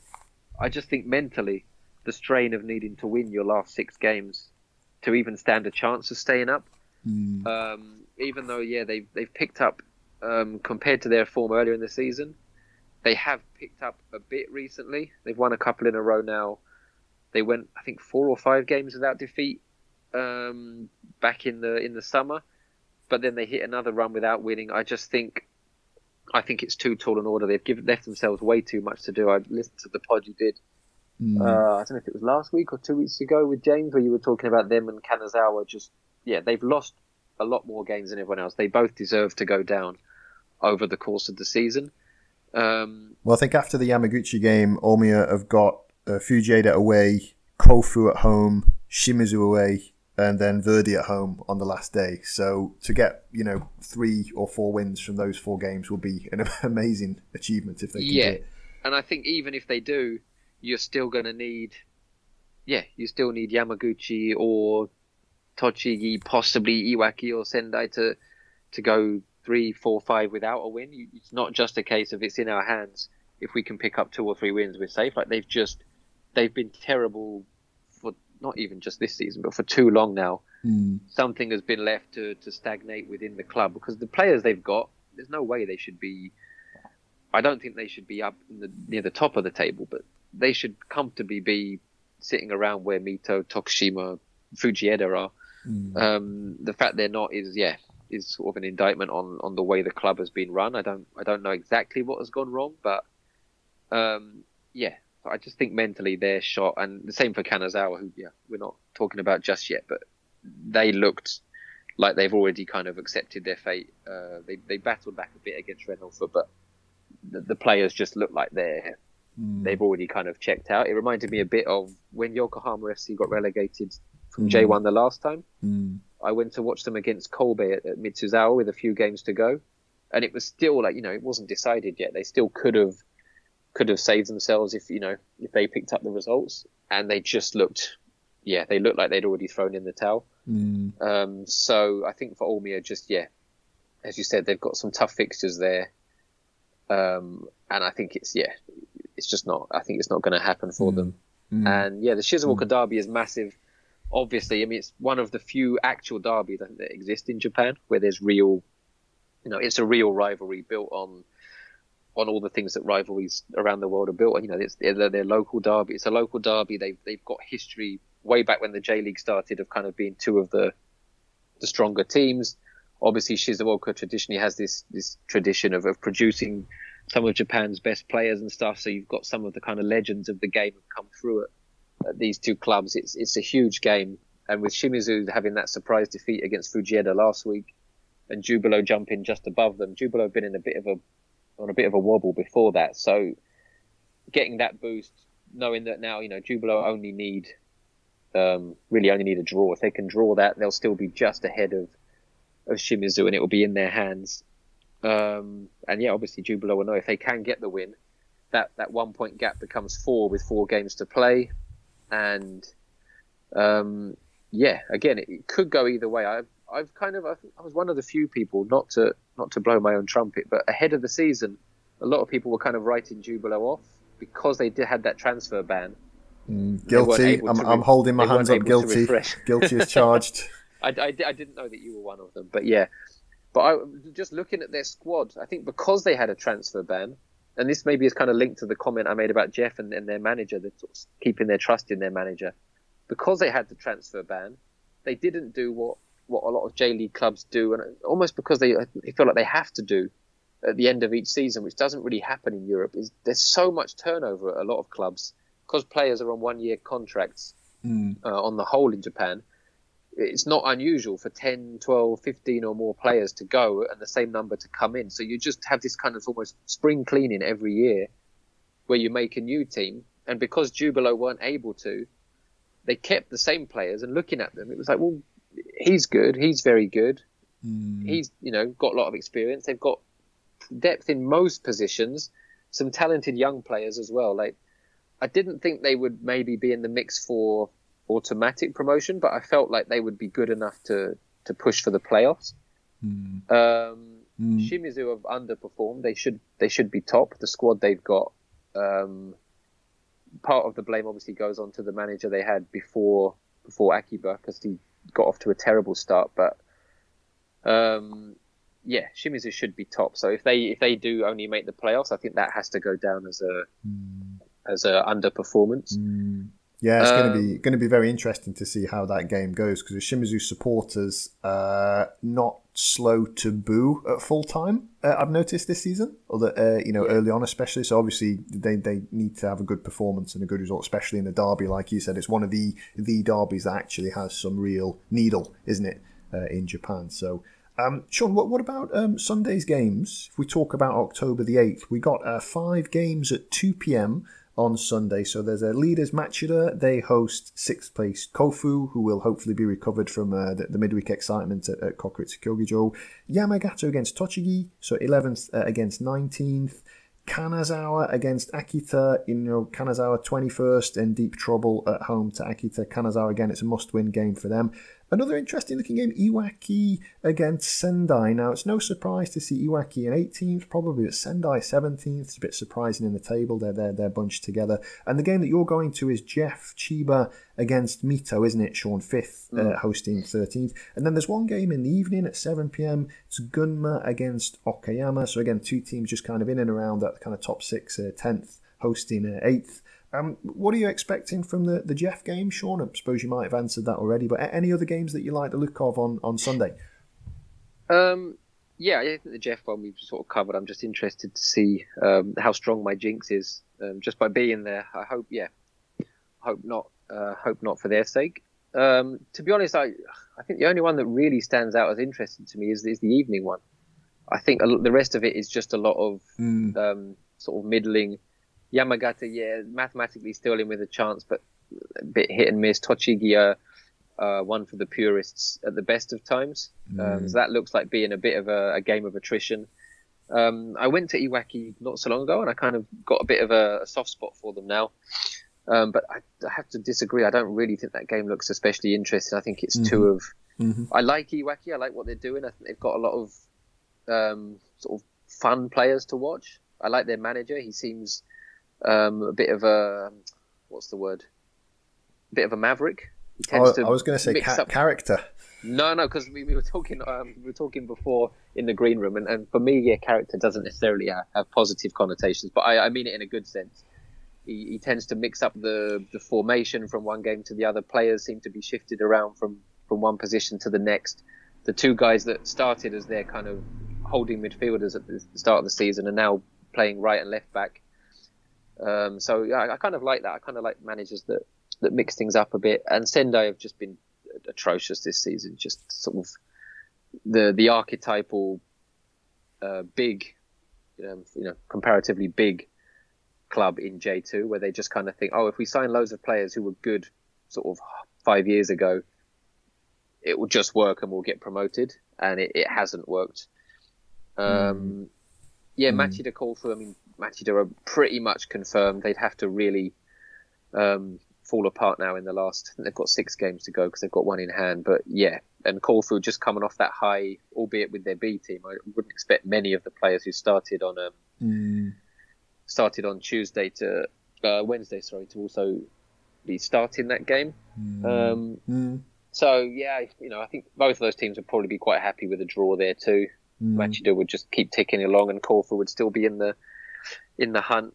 Um, And yeah, Kanazawa I touched on before. I think they're they're toast, and Akita are, with with all due respect to, to everybody associated with the club and to uh, to Martin Spivey, uh, just a team I really struggle to to watch or to gain any kind of enthusiasm about. It's it's proper proper grim stuff, just like four four two, no nonsense, solid long balls, crosses into the box. Um, so yeah, I would just it would be the manager has obviously done a, an excellent job. Mm. Uh, I think his first season there got them promoted. First season up in J two did really well. They've been pretty solid. I don't think they've really even flirted with relegation really at any point since they've been up. But I would ju- I'd just like them to try and be a bit more um, Yeah, well, when not Mar- even expansive hmm. in their football, just more hmm. adventurous, more a bit adventurous. more like well, when, I think when Yeah, yeah. Martin when Martin and I talked about it in depth a couple of weeks ago, that was kind of the same point he was making from the Akita Yeah. fan perspective. Like, so what is the ceiling the for, for this? What is the ceiling Yeah. for this group of players? Yeah, exactly. But also, like, So- what's the point? You know, you're, you're playing hmm. football to try and win. Obviously, again, the money comes into it. You don't want to sort of try and overreach. You know, we've, we've spoken about it before, where you get these clubs that are in J, they get them into J two for the first year and say we're aiming for the ACL, we want to get promoted again, and all this nonsense where they're just sort of paying lip service. I mean, Kanazawa did it at the start of this season. We're aiming Well, for the playoffs. Don't forget, Omiya put out a statement. I think when they were bottom after about twenty-two games, saying we we're still aiming for the top six. It's uh, Yeah. yeah, it's not not ideal. I, I don't. Yeah, I don't like that stuff. And I think obviously clubs of the the the means of Akita have to you know be careful of not trying to overreach. But at the same time, you know what's the point? You want the fans to in, you know to enjoy going. It's not going to be like, well, can we grind out another nil nil? Can we maybe mm. get a header in the last minute um, from a corner after just parking the bus? You know, at home, like you know, we, we touch mm. upon it so often, but J two is very open. So mm. why not? You know, it's better to win one, lose one, alternately, than just draw 20 games in a row. So I- I'd quite like whether their manager is capable of doing that, whether he wants to, or whether maybe they need to to try and you know maybe next year try and uh, you know sort of sex things up a bit. Sounds sounds like you want some Brazilian uh, forwards on loan uh, up there. No, I don't, I don't even want that. I don't even mean that. I just would, it would be nice to have a coach, you know, someone like Akiba, who I sometimes find his his shtick a bit um, a bit shticky. So I don't I don't necessarily enjoy him as much as uh yeah as other people do. I, I like him. I think he's a good coach. I think he's good to have that kind of personality. But sometimes I think yeah he's sort of, he leans into that that performance a bit too much. But someone like that who comes in and, and, you know, Yeah. we've, we've seen it with Otsuki at Gunma. Gunma are, are still you know pretty much a sort of a meat and two veg solid, but Otsuki has enabled them to become a little bit more. Well, I think that's a really good. I think that's a really good comparison because I think when you're, if if I was running a football club, if I was the president, if I was in the front office, I would look at similar sized teams to mine, and if they're doing better, I would want to know why. Yeah, Um, I would want to know why a club with the same budget as mine pretty much has got ten points more than my team, for example. Um, so yeah, I think there's definitely um, definitely things to, um, to to work on for for Akita for, for next year. But yeah, I'm really curious about you know the players. You know they obviously have a lot of good players in the team, but you don't sometimes see how good they are because of the system and the tactics that they, they Yeah, have. I think th- this is a classic. I'm going to get another Stoke Stoke City reference in before we before we finish on. it. It's a bit like when when Tony Pulis was a manager and we got a reputation for having like a bunch of cloggers, but there's a lot of really good players in the team, but they Yeah. played in a way that you didn't get to see necessarily how good they were. Like no nobody makes it as a professional footballer if they're not very good at football no, you know so um yeah we'll uh, we, Yeah. we'll see we'll, we'll leave uh, we'll just we'll just post this uh, post this audio file you know print it out and just post it on the Akita dressing room uh, I see, think so. see Yeah, if they I think respond that'll work. yeah Um, but yeah, for me, it's good, man. I think yeah, we, we just I sort of accidentally segued into them, but that that game for me is the one because Mm. I, I want them to get into the playoffs. I just think it's nice, you know, similar we were talking about Kofu at the start of the pod, but it's nice when teams that don't tend to enjoy success Mm. get a little bit. So for Gunma, yeah, it would be great if they got in the playoffs. They probably Yeah. wouldn't go up, but I don't think the club is probably ready to be in J1. I think they're probably a little bit nervous that they might actually. Mm. Um, what was it? There was the I think it was in a was it in Peep Show?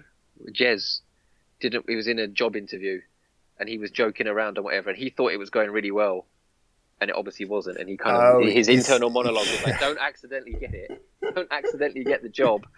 Um, and I do wonder if there's maybe an element of that at Gunma now, where they're like, Yeah. "Oh, hang on a minute, we're really not, we're It's really like not the, ready." The Yokohama FC, Yokohama FC joint. Yes. Yeah. I, I see. I see. Um, but I would I would like them to get in, and also because yeah, I wrote a, a positive piece about them not long ago, and then they instantly went on a run of of not winning. So Mm. yeah, it would be nice. And Okayama, I've nothing against them. I, I do like them, and I think they they probably deserve at some point to go up to J one because they've been knocking on the door for for a while, a long while now. But Mm. I think I um, think you're right. they'll though. get a chance again. Yeah. Yeah, I think you're right. I think whichever team loses that Gunma Okayama game, that's going to be quite a costly defeat. I think, Yes. because that's going to cut them not adrift, but it's it's gonna it's gonna leave them with just too much to do to get into the top six. Uh, probably. Well, maybe I, don't No? know. Okay. It depends. It depends what else happens. Yes, I Yeah, suppose so. Let's just others, say it would make it more. It would make it it harder. Yeah, well, that's really good if analysis, Gunma- isn't it? Losing a game will make it harder for you Make to it- get points. Well, I think yeah, certainly for Gunma.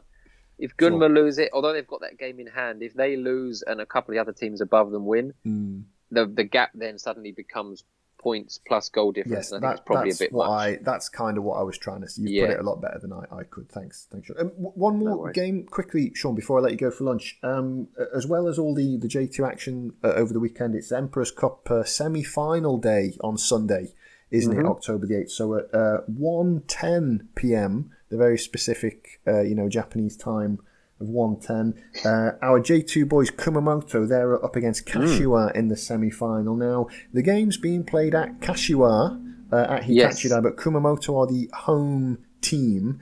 And uh, there's precedent for this, isn't there? Because during the, the big earthquake uh, up in Kumamoto, I think they played a game at Kashiwa one of their home games there back in the day. So it won't be entirely uh, unfamiliar for them to be in the home dressing room, I don't think, although that was a long time ago uh, with a, a very different uh, squad. Um, what are you thinking about this game? Uh, uh, Sean, Kumamoto have knocked off uh, two or three J, uh, J1 teams already Yeah. to get this far, so there's no. Um, no, well, I I don't know if it'd even be a shock if they won this game. I don't know.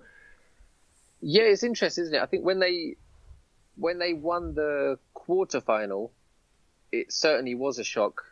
Um, well, to me anyway. I think Johnny Nickel predicted it on the on the big pod because Roessa were just in terrible form in the league at that point. Um, so it was a bit of a surprise then, and obviously Kashiwa at the same time were not going great in in J one.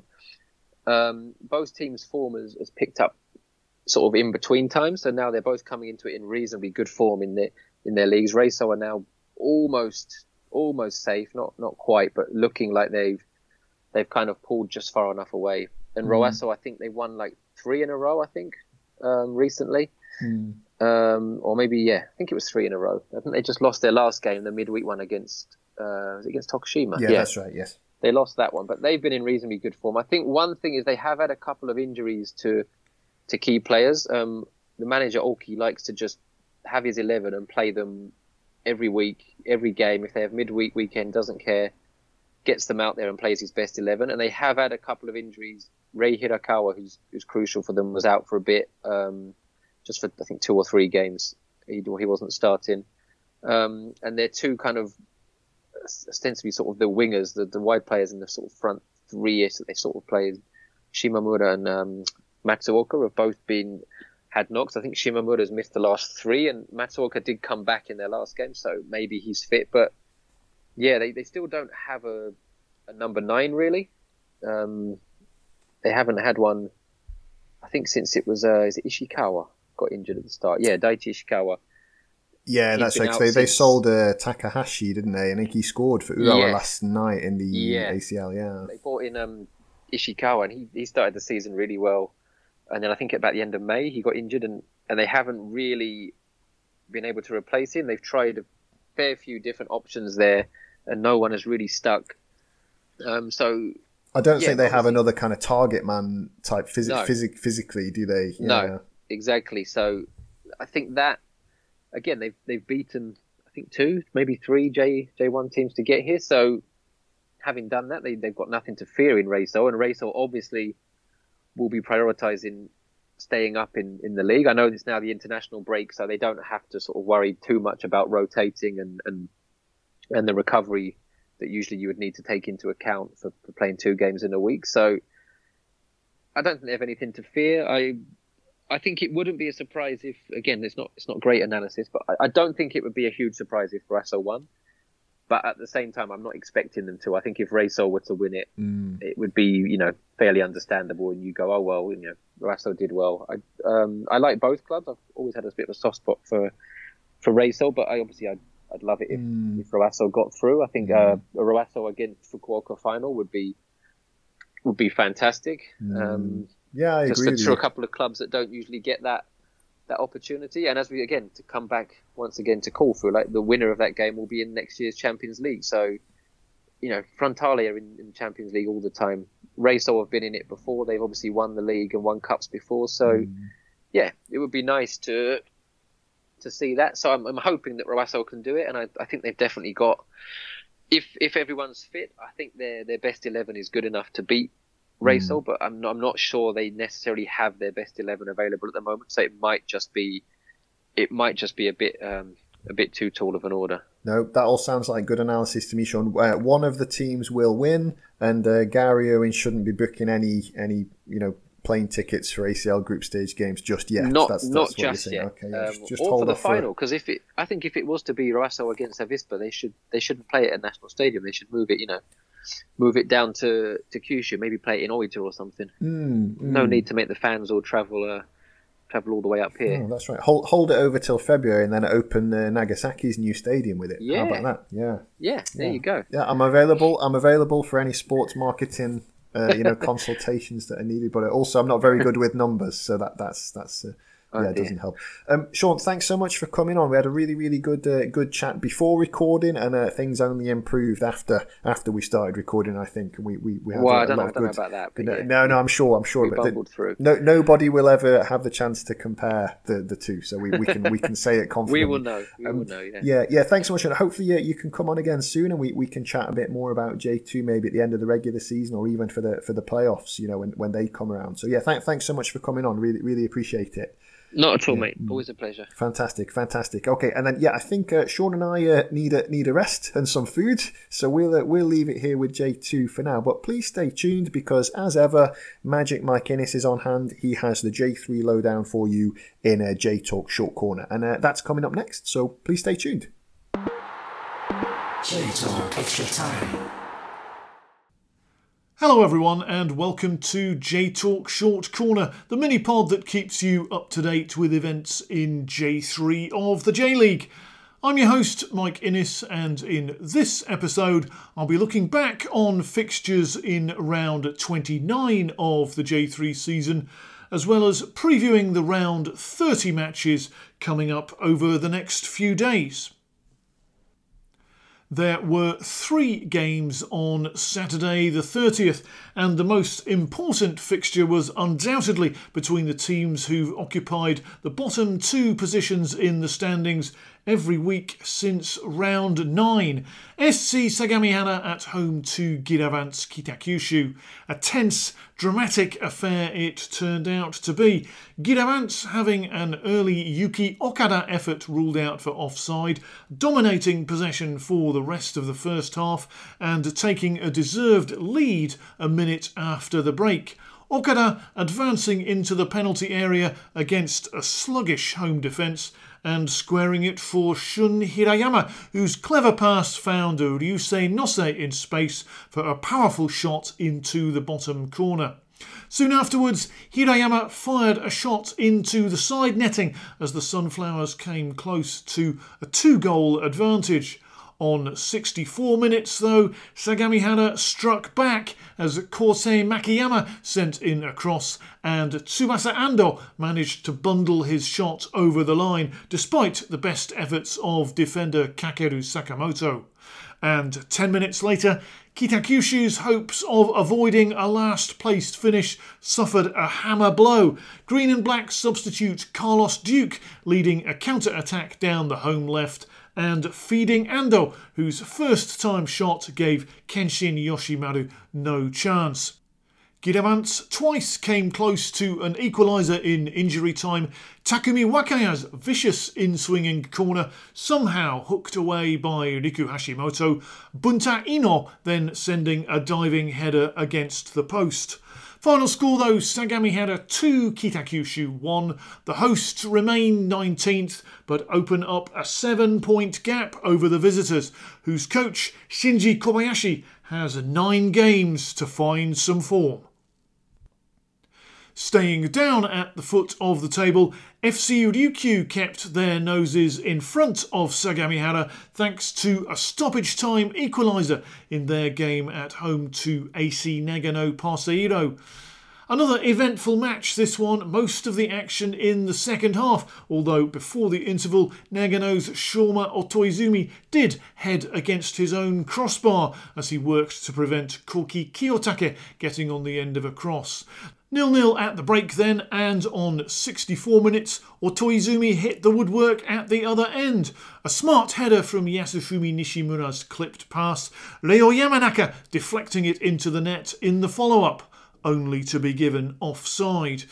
Parceiro finally broke the deadlock with 21 minutes left, Yamanaka hitting the post, Otoizumi reacting quickly to convert the rebound from 8 yards. A curling cross shot from Haruto Shirai almost gave the home side a quick equaliser, but was tipped over by an alert Kim Minho. On 78 minutes, though, the visiting keeper was left exposed by an overlap from Takayuki Fukumura, who received the pass from Mu Kanazaki and slotted it inside the far post. Ryukyu were level for only four minutes, conceding again when Nagano's Koki Harada shot against the bar, and this time Naoki Sanda headed in the rebound. Almost immediately, Kanazaki had a goal chalked off at the other end, but in injury time, the veteran striker got in a header from Fukumura's cross that was parried by Kim, only for Takahiro Yanagi to jab it over the line. Final score Ryukyu 2, Nagano 2. Kim Jong Song just retains his unbeaten start as Ryukyu coach, but his team remain 18th, a point outside the top two. The point for Parceiro means they stay 14th. Elsewhere on Saturday, Nagano's local rivals Matsumoto Yamaga continued their recent revival with a win at Vanraure Hachinohe. Yamaga were behind for most of the match, conceding in only the fourth minute when Taiki Miyabe pulled down Sunday Oriola in the area and Aoi Sato scored from the spot. It was the familiar combination of Yusuke Kikui and Ren Komatsu that enabled Matsumoto to draw level 20 minutes from time. Kikui's left wing cross headed in at the near post by Komatsu for his 16th of the season. The visitors somehow survived a penalty shout when Ryuhei Yamamoto appeared to block Riku Yamauchi's shot with his arm. Great work from Oriola in the build up here. And with eight minutes to go, the Ptarmigans stole the win. A towering header by Takato Nonomura from Kikui's outswinging corner. The lead was preserved in injury time when Masato Tokida cleared Teppei Chikaishi's header off the line. Final score Hachinohe 1, Matsumoto 2. Vanraure gave a good account of themselves, but it's 4 without a win, and they slip to 12th. Yamaga are 7th, 5 points off the promotion spots.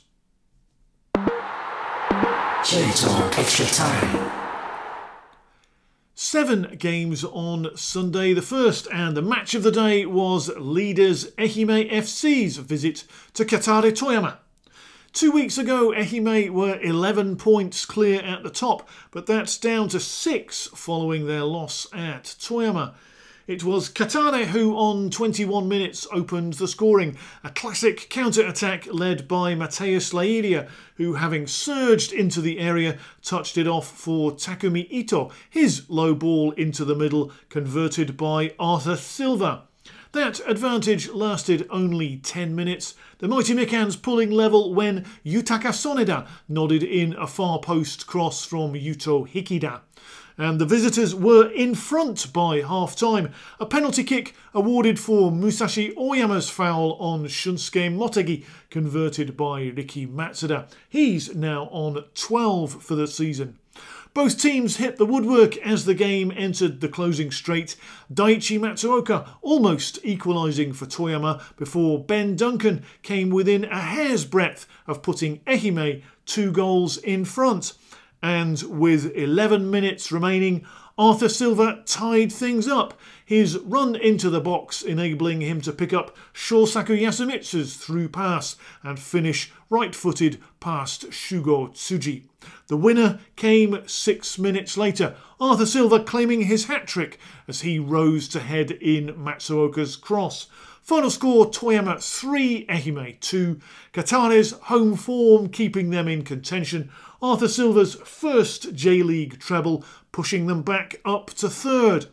Ehime stay in front, but that's the first time all year they've suffered consecutive losses. And Kagoshima United maintained their recent good form with a comfortable home win over YSCC Yokohama. Despite only coming into the starting lineup in the middle of August, Rei Yonezawa is already up to five goals for the season, and Yonezawa's efforts had Kagoshima 2 0 up in the first 24 minutes. The opener came when he moved away from defender Minoru Hanafusa and finished Junki Goryo's ball into the box. The second, a penalty awarded when Noriaki Fujimoto's shot brushed the arm of Seiya Nikaido. Vigorous protests from YSCC. Keeper Jun Kodama danced along his goal line in the preamble. Yonezawa sent him the wrong way and the hosts were three ahead by half time. Goryo's delicious cross with the outside of his left foot headed in by Fujimoto. It was almost four, but Shunsuke Yamamoto hit the post with a half volley, while Aloris Tinelli's shot into the side netting was the closest the visitors came to pulling one back. Final score Kagoshima 3, YSCC nil. 14 points from six matches since Yasuaki Oshima took over at Kagoshima, Ehime's nearest challengers in second. YSCC were brushed aside in this one, they slip into the bottom six and 15th. Ehime, Kagoshima, and Toyama occupy the top three placings then. FC Osaka and FC Imabari are just behind them. Not that either did themselves much good in their games, Osaka unable to claim anything more than a draw at Kamatamare Sanuki, while Imabari were beaten at Gainare Tottori. Osaka conceded an early penalty via Kazuya Mima's trip on Kazuki Iwamoto, converted by Iwamoto for his first goal in more than two years. The visitors pulled level with a spot kick of their own. Rui Tone was upended by Kei Munechika. Daigo Furukawa scored from 12 yards. Midway through the first half and the day's goal scoring was done, although Furukawa was a thorn in Sanuki's side throughout and Gentaro Yoshida should have scored late on for the Noodle Boys but pulled his shot wide of the post. Final score Sanuki 1, Osaka 1. Kamatamare stay 15th, although they're now only 5 points ahead of the bottom two. Osaka a 5th behind Imabari on goal difference. And at Tottori, Imabari fell behind with barely two minutes gone. Keita Tanaka sending in the cross, Kentaro Shigematsu dispatching the header. The home side roared out of the blocks in this one, as only three minutes later, Taku Ushinohama had a goal disallowed for offside. Imabari then steadied the ship, Marcus Vinicius having a shot deflected just past the post, and on 27 minutes they equalised. Takatora Kondo half volleying in the loose ball after Gainare had failed to deal with a long throw into the box. From then on, Imabari had their half chances but rarely worked keeper Koshiro Itohara, and on the hour, the hosts retook the lead. Right back Tanaka picking up possession 25 yards out and lashing an angled drive into the top corner. Another goal of the week contender for the 33 year old. Controversy in the last five minutes of this one. A shot by Imabari sub Ralph Sointians appearing to strike the arm of defender Kosuke Masatani in the area. No penalty given, indeed, very few appeals. And soon afterwards, Marcus was sent off, awarded a second yellow card for a foul on Itohara as both jumped for a high ball. Final score Tottori 2, Imabari 1. A lucky escape at the end for Gainare, but they're unrecognisable from the team that lost 3 0 in the return fixture back in May. They're 8th. Imabari drop one place to 4th. J-Talk Extra Time. If the J3 season had restarted at its midpoint, and the league table now was based only on games from round 20 onwards. Who would be top of the table? The answer to that is Fukushima United, who came away from FC Gifu with maximum points. This was a game heading for a goalless draw, in particular thanks to Gifu veteran Yosuke Kashiwagi hitting the post from a yard out after visiting keeper Kaito Yamamoto had saved Hirofumi Yamauchi's header. But with nine minutes left, Toru Shibata crossed to the far post. Kosuke Tanaka volleyed it back across goal, and Ryuji Sawakami headed it beyond Shu Mogi and inside the post. A superb team effort. Final score Gifu nil, Fukushima 1. Five without a win for Gifu, whose season is slipping away from them. They fall to 10th. Fukushima, two points behind them in 13th and two more away wins to finish with. Nara Club getting the better of a Tegevajaro Miyazaki side who dispensed with the services of coach Hiroshi Matsuda in midweek, replacing him with assistant Mitsuo Kato. Tegevajaro's form has been alarmingly poor lately, and that didn't look like changing in their first match under the new coach. Nana, for their part, almost went in front on 28 minutes. Hayato Asakawa's header bringing a fingertip save out of homekeeper Shunsuke Ueda, but they duly registered the only goal of the game midway through the second half. Shunsuke Mori moving down the left and setting up Tatsuma Sakai, who from the edge of the area clipped it over Ueda and in off the underside of the bar. Final score Miyazaki nil, Nara 1. Tegevajaro still 17th, but now only one point better off than second bottom Sagamihara. A first win in four for Nara, back up to sixth. And Tetsuji Nakamikawa picked up his second win in two games as the new coach of Iwate Grulla Morioka. The paper cranes were at Azul Claro Numazu, where they sounded an early warning by means of Masashi Wada's point blank header, which prompted a brilliant reaction save from Hiromu Musha. But Musha couldn't do anything to prevent Iwate from taking a 12th minute lead. Kenneth Otabo glancing Tsuyoshi Miyaichi's cross inside the far post. That was an advantage which stood for 13 minutes. Azul Claro getting back on level terms thanks to Yuma Mori's 20 yard shot, which took a deflection off Kentaro Kai and beat the wrong footed Kenta Tanno. Kai played his part in what turned out to be the winning goal for Grulla early in the second half, launching a long ball forwards that eluded home defender Tatsuya Anzai to reach Toi Kagami, who poked it under the advancing Musha. Late on, Kengo Kawamata missed a chance to equalise when he received the through pass from Kenshiro Suzuki, only for Tanno to block the shot. Final score Numazu 1, Iwate 2. Azul Claro earlier in the season made a fortress out of their Ashitaka Park Stadium, but that's four home losses in a row now, and they're down to ninth. Grulla rising to meet them in 11th.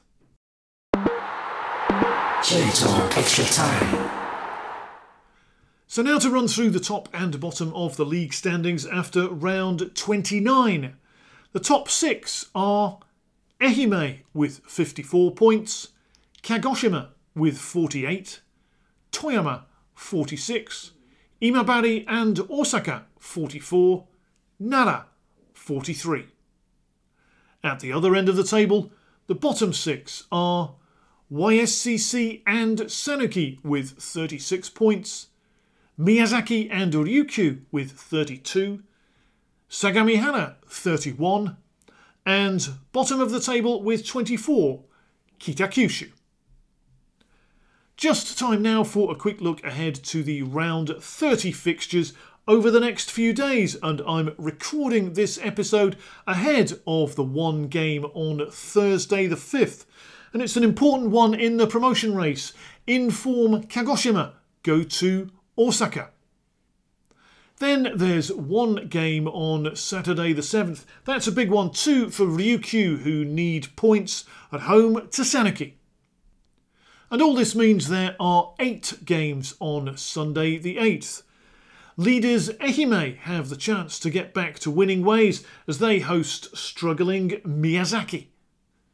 Toyama head to bottom side Kitakyushu. Imabari have a tough trip to Fukushima. Nara are also away. They go to YSCC. Fascinating match in prospect at Tottori where the visitors are Sagamihara. Can Matsumoto continue their rise up the table with a home win over Iwate? Couple of mid-table games to finish with Nagano against Hachinohe. And finally, Gifu at home to Numazu. With all the week's business seen to, then, that's it for this mini pod. All that remains is for me to say Thanks for listening, enjoy your football, and see you next time. Bye for now.